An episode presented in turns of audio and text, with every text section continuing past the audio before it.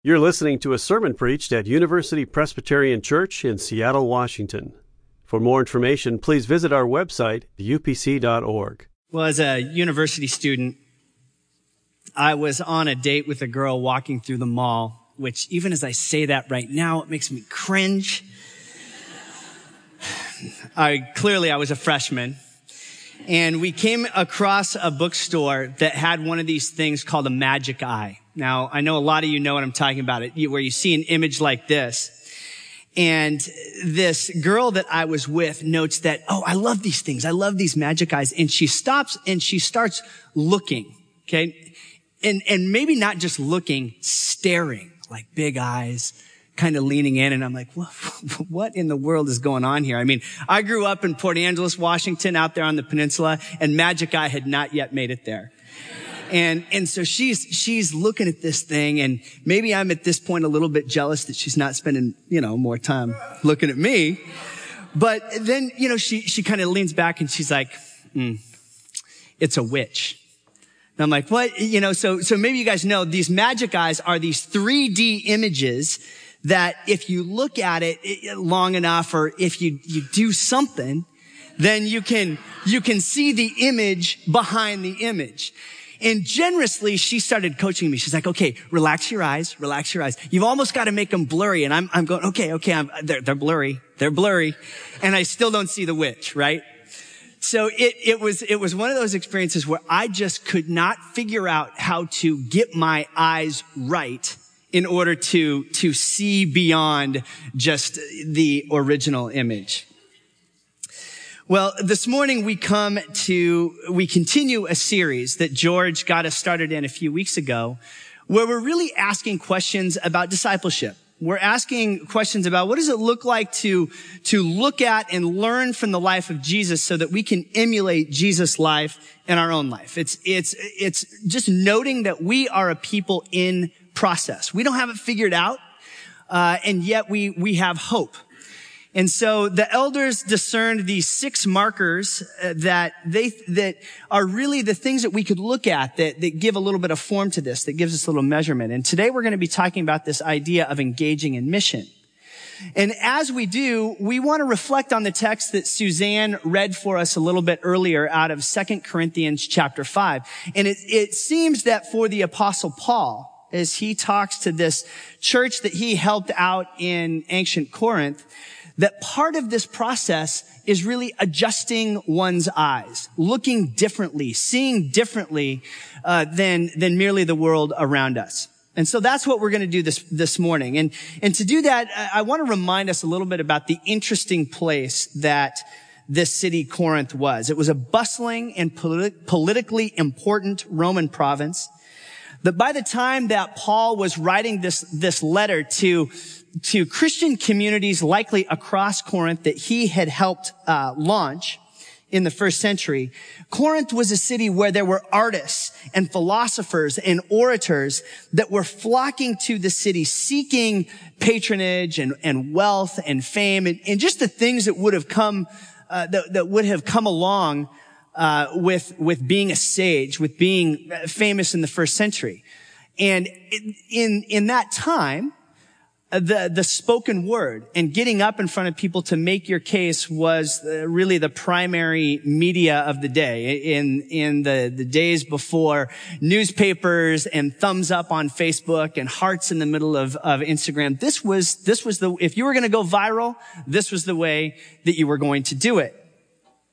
And so it was, when it came to speaking, when it came to these people that were, that were really, uh, in Corinth competing for attention, there was a profound importance on delivery and posture and voice and stage presence.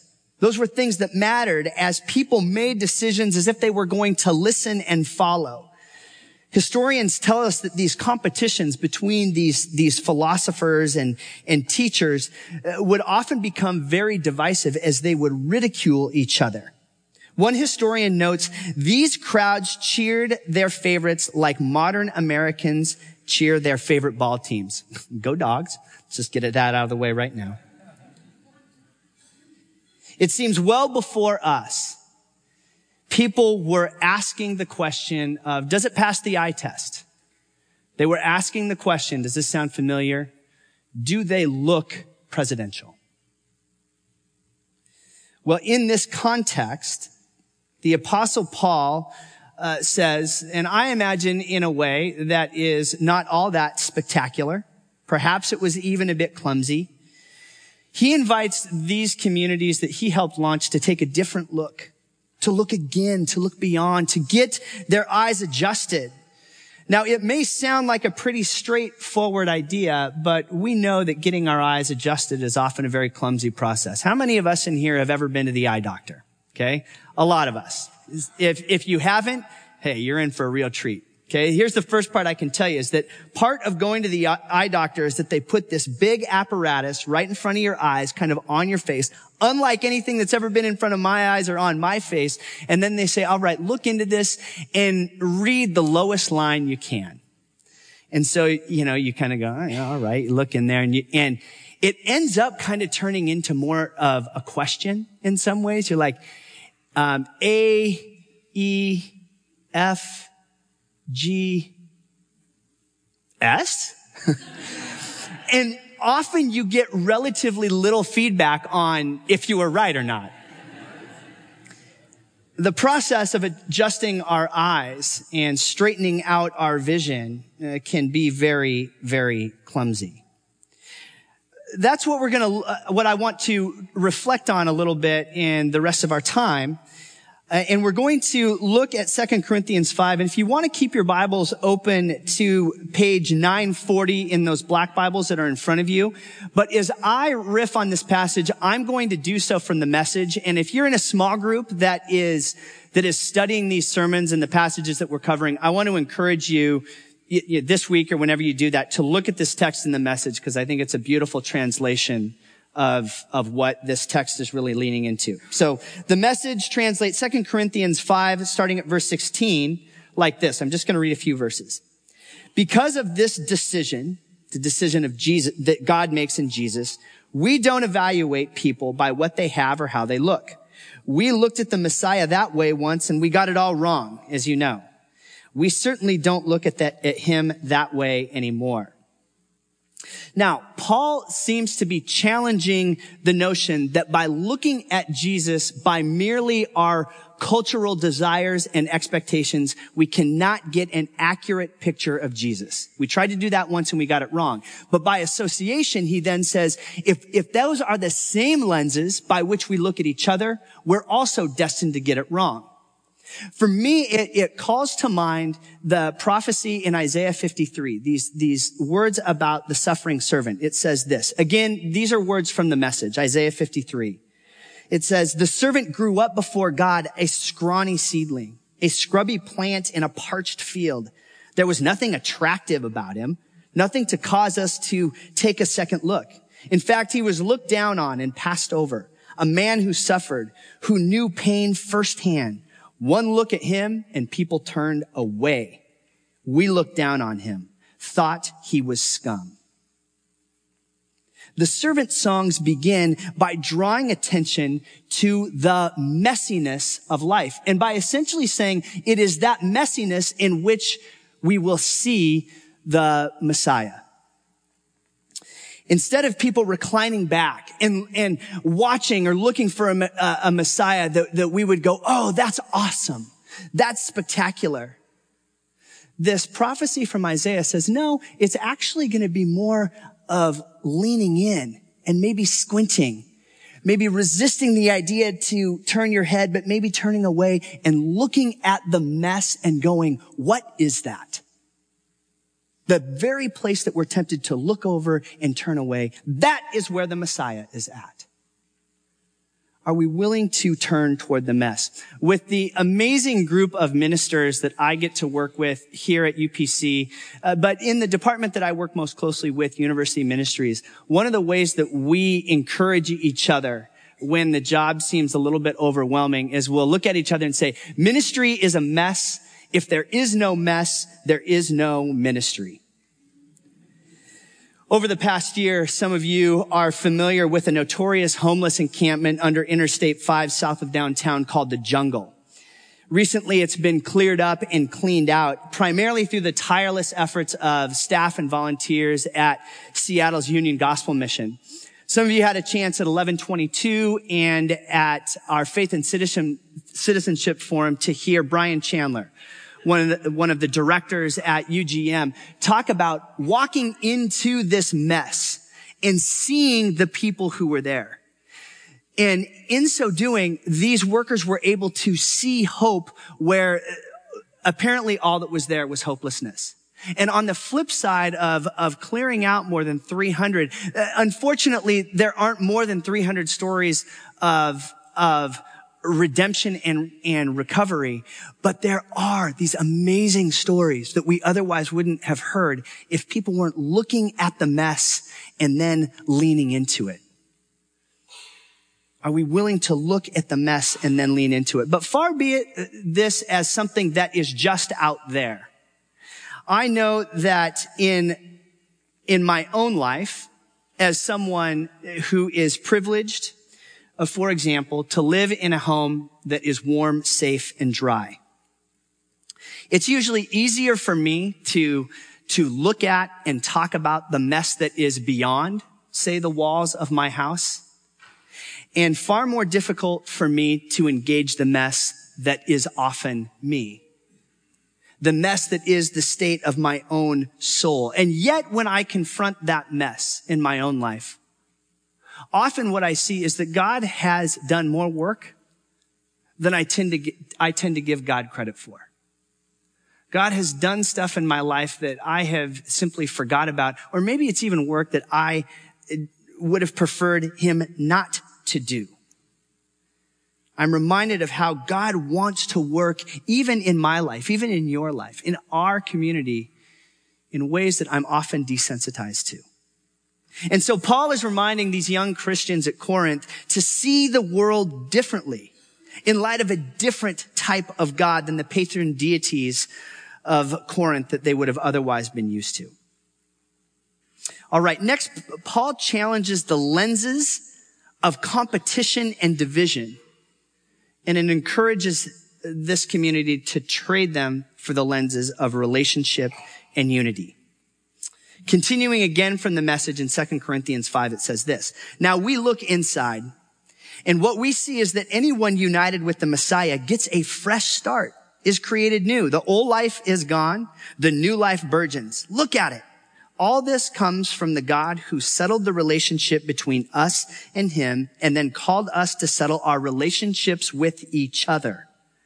God put the world square with himself through the Messiah, giving the world a fresh start by offering the forgiveness of sins. This fancy word reconciliation, I love the way it's translated here. It's a settled relationship between us and God. That's a reconciled relationship, a settled relationship.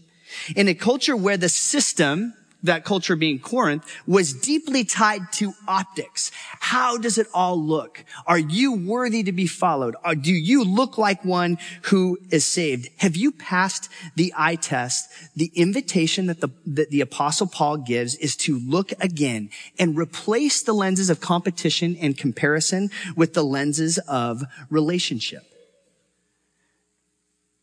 It, it could sound pretty trite. Let's go back to the eye doctor. As that exam continues, that same apparatus that is in front of your head, you in, inevitably, you get to this place where the doctor leans down and starts going, all right, tell me which is better. One, two. One, two. One,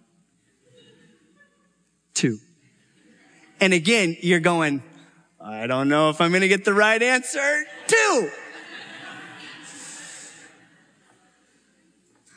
In some ways, it feels like that's the endeavor that we're at. That instead of seeing people as something to be dominated, as something to defeat, the invitation of this text is to see people as those to be in relationship with, that are more like you than different.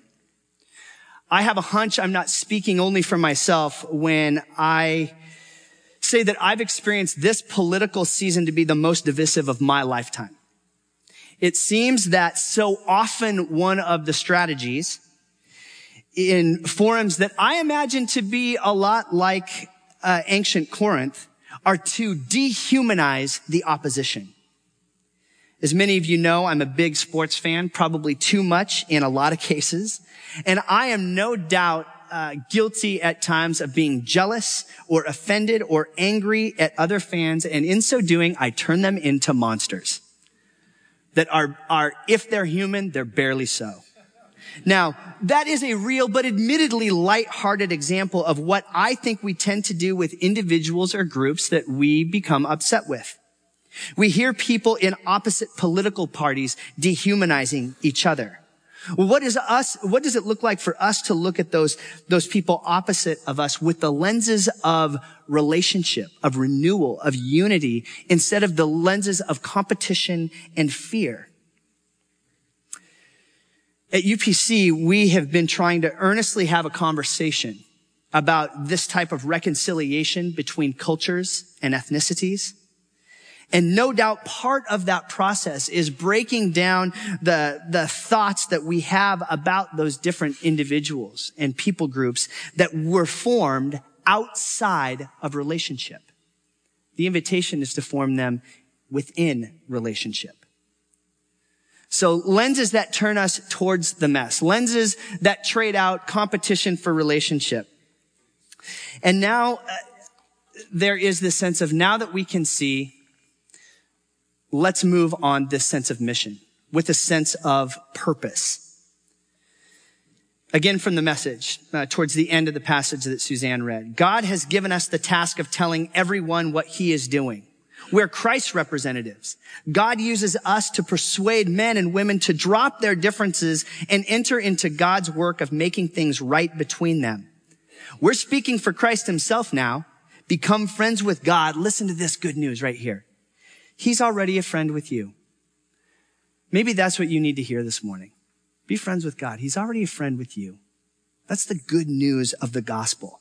You see, the invitation is to be Christ's ambassadors and being Christ's ambassador, I would, I would say is simply this. It's knowing the good news, knowing the good news. And in this text, we've already been given a clue about what that good news is. It's about relationship. It's about renewal. It's about the forgiveness of sins.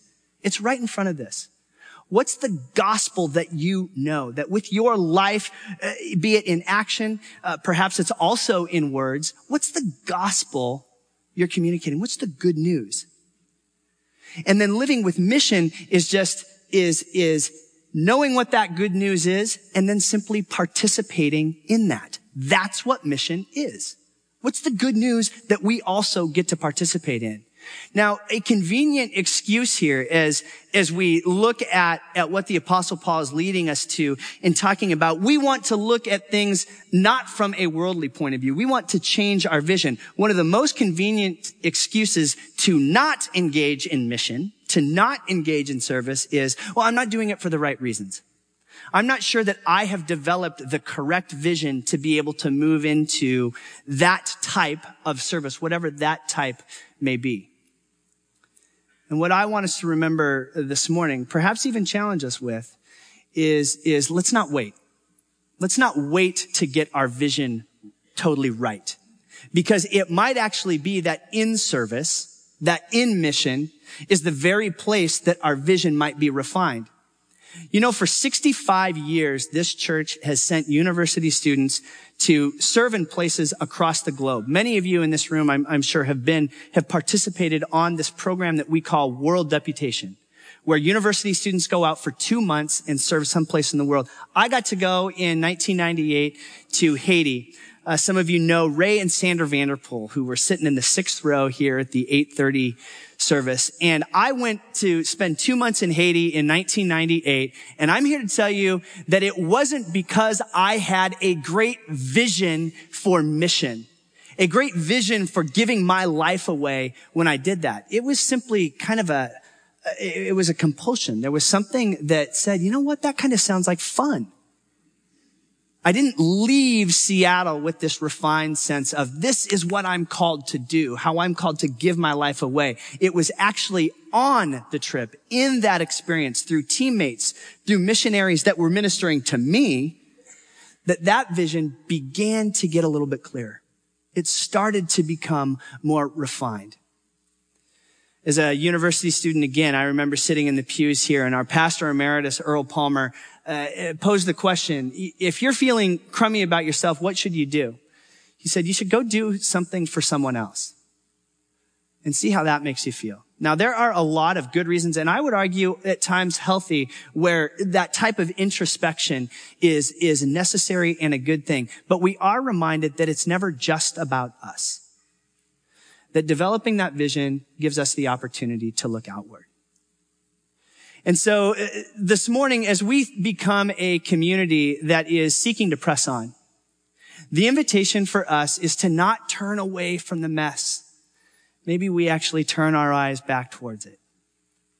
And as we do so, uh, we become more familiar with the good news, with the cross of Jesus Christ that has said, you are renewed, you are forgiven, and matters between us have been settled. And so now Go and settle matters with each other.